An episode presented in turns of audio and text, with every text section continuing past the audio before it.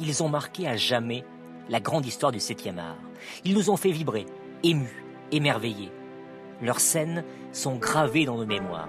Je suis Thierry Chaise, journaliste au cinéma, et pour accompagner le cycle Les Films Mythiques sur Paris première, je vous propose un voyage à la découverte des petites histoires derrière ces œuvres qui ont marqué vos souvenirs de spectateurs.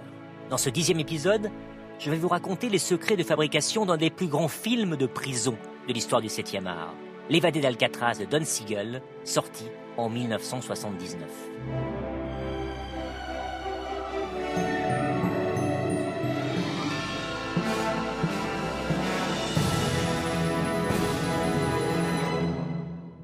Les aventures de Frank Morris, un roi de l'évasion, qui transféré en mille neuf cent soixante dans la plus célèbre, la plus surveillée et la plus inhumaine prison américaine de l'époque, va tenter une fois encore de se faire la belle avec quelques complices.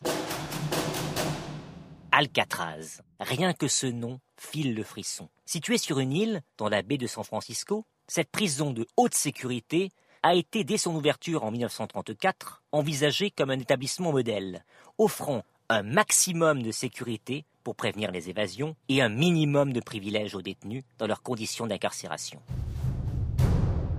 Et ce site hors du commun a de tout temps énormément inspiré le cinéma. De l'évadé d'Alcatraz, déjà, de Robert Florey en mille neuf cent trente-huit, à Rock, de Michael Bay, au cœur des années quatre-vingt-dix, en passant par Le Prisonnier d'Alcatraz, de John Frankenheimer en soixante-deux, avec Burt Lancaster, ou X-Men, l'affrontement final de Brett Ratner, en deux mille six. Mais aussi donc, cette évadée d'Alcatraz, tournée quinze ans après la fermeture du site, décidée en soixante-trois par Robert Kennedy, le frère de J F K, alors procureur général des États-Unis, à cause de coûts de gestion devenus trop élevés. Toute ressemblance avec des personnages ayant existé est ici tout sauf fortuite. L'évadé d'Alcatraz s'inspire en effet directement de l'histoire vraie de la tentative d'évasion de Frank Morris. En mille neuf cent soixante-deux, narrée l'année suivante, au milieu de plein d'autres récits de ce genre, par l'écrivain américain G. Campbell Bruce, dans son essai « Escape from Alcatraz: A Farewell to the Rock ». Alcatraz, the rock. No one has ever escaped from this prison. This is Frank Morris. Armed robbery, burglary, grand larceny. Mais c'est elle, et seulement elle, qui va passionner quinze ans plus tard Richard Tuggle, quand il tombe sur ce bouquin. Rédacteur en chef d'un magazine de santé, Tuggle rêve depuis quelque temps déjà de changer de vie et de devenir scénariste. Et il voit en cette histoire l'occasion de franchir le pas. Il se décide donc à contacter G. Campbell Bruce, négocie avec lui les droits d'adaptation et se lance dans l'écriture du scénario, agrémenté de ses propres recherches sur l'Odyssée de Morris. Une fois ce travail terminé, celui qui n'a aucun réel contact dans ce nouveau monde qu'il essaie d'intégrer se rend à la Writers Guild, le syndicat des scénaristes américains, pour avoir des premiers avis sur son scénario.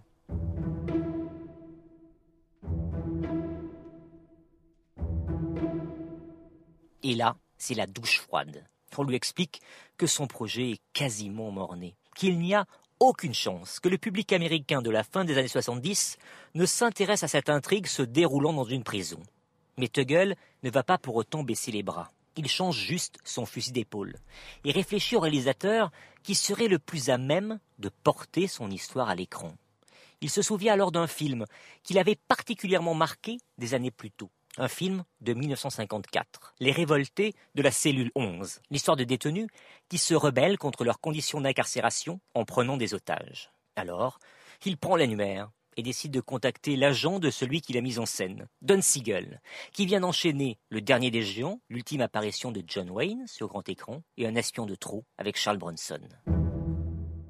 Bonne pioche, car ce que Tuggle ignore, c'est qu'une douzaine d'années plus tôt, Siegel avait déjà cherché à adapter le livre de Campbell Bruce et même développé un scénario, The Rock, qui était finalement resté lettre morte. Siegel répond donc favorablement à la proposition de Tuggle. Il a même son acteur en tête, Clint Eastwood, dont il est l'un des mentors avec Sergio Leone. Les deux hommes ont collaboré pour la première fois en soixante-huit dans Un shérif à New York, avant d'enchaîner avec Sierra Torrid, Les Proies et le cultissime Inspecteur Harry. Passé par les mains de John Wayne, Robert Mitchum, Steve McQueen, Burt Lancaster et Frank Sinatra, qui dut y renoncer au dernier moment pour une blessure à la main, Ce rôle échut finalement à Eastwood, qui imposa alors Siegel en lieu et place de Sidney Pollack, un temps envisagé. Le début d'une saga culte qui avait aussi mis un point final à leur duo, puisque Siegel et Eastwood ne s'étaient pas retrouvés sur un plateau depuis mille neuf cent soixante et onze. Siegel se décide donc logiquement à contacter Eastwood, qui connaît bien Alcatraz. Pour y avoir tourné en mille neuf cent soixante-quinze, l'inspecteur ne renonce jamais. Le troisième volet des aventures de l'inspecteur Harry, dans lequel des terroristes capturaient le maire de San Francisco et le flanquaient derrière les barreaux. Eastwood affiche immédiatement son enthousiasme, mais pose une condition. Il veut produire lui-même le film avec sa société Malpaso. Siegel ne l'entend pas de cette oreille et décide de la lui faire à l'envers en achetant en douce les droits pour cent mille dollars avant d'aller proposer le projet chez Paramount et de commencer à réfléchir à un autre acteur principal. C'est le président de la Paramount, Michael Eisner, futur grand patron des productions Disney, qui va siffler la fin de la récréation. Il réussit à convaincre Siegel de revenir vers Eastwood et de négocier avec lui. L'évadé d'Alcatraz devient une production Malpaso Company Siegel Film à cinquante cinquante. Et ce, alors qu'Eastwood avait pourtant juré ne plus jamais retravailler avec la Paramount après la mauvaise expérience vécue en soixante-neuf sur la Kermesse de l'Ouest.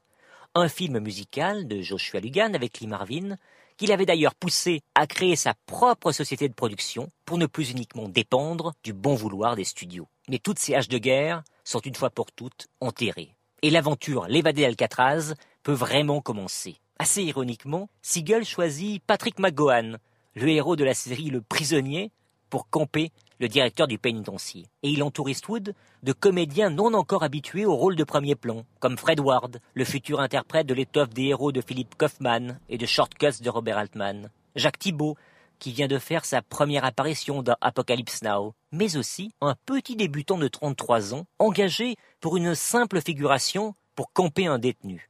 Un certain Danny Glover, le futur comparse de Mel Gibson dans L'Arme Fatale.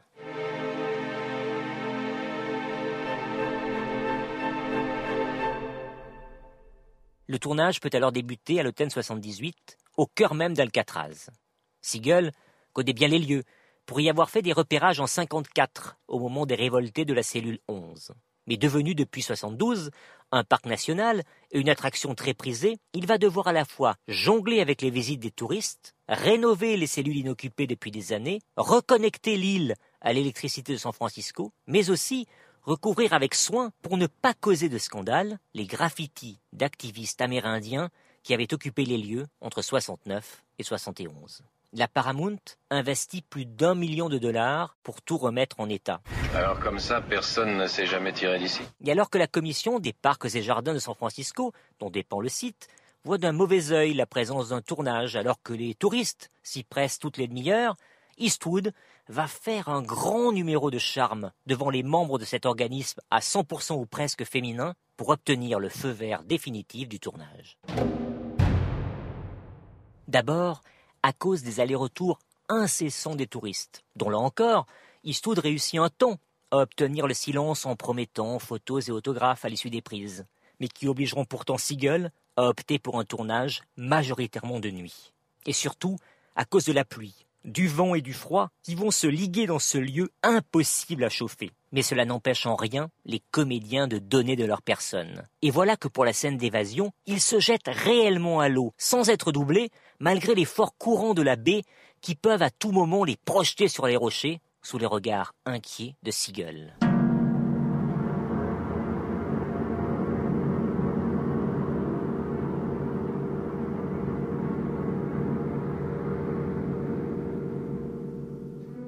Des fois, j'en ai le cœur qui soulève. Nous, on compte les heures, les matons nous comptent, ensuite les chefs matons comptent les comptes. L'aventure va cependant aller à son terme, sans gros pépins. Et pris par son tournage suivant, Le Lion sort ses griffes avec Burt Reynolds, Siegel, on délègue le montage à Eastwood, qui en fera le film le plus long de toute la filmographie d'un cinéaste, qui tirera sa révérence trois ans plus tard, avec l'échec de La Flambeuse de Las Vegas avec Bette Midler.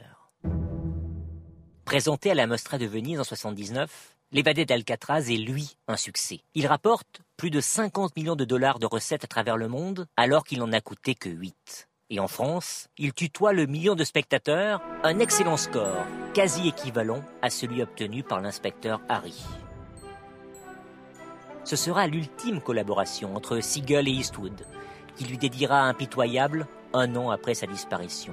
Un Eastwood décidément très fidèle, qui entre-temps aura travaillé sous la direction du scénariste Richard Tuggle, devenu réalisateur, pour La Corde raide en mille neuf cent quatre-vingt-quatre. Quant à ce qui est réellement advenu à Frank Morris et ses complices lors de cette évasion, les experts continuent près de soixante ans après les faits à se diviser.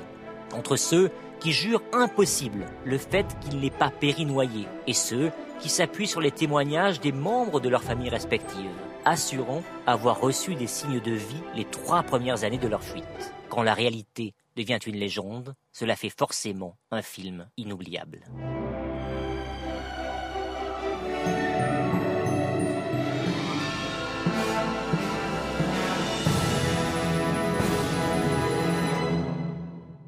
Vous venez d'écouter le dixième épisode de notre podcast consacré aux films mythiques. Vous pouvez retrouver cet épisode sur le site r t l point f r et sur toutes vos plateformes de podcasts favorites.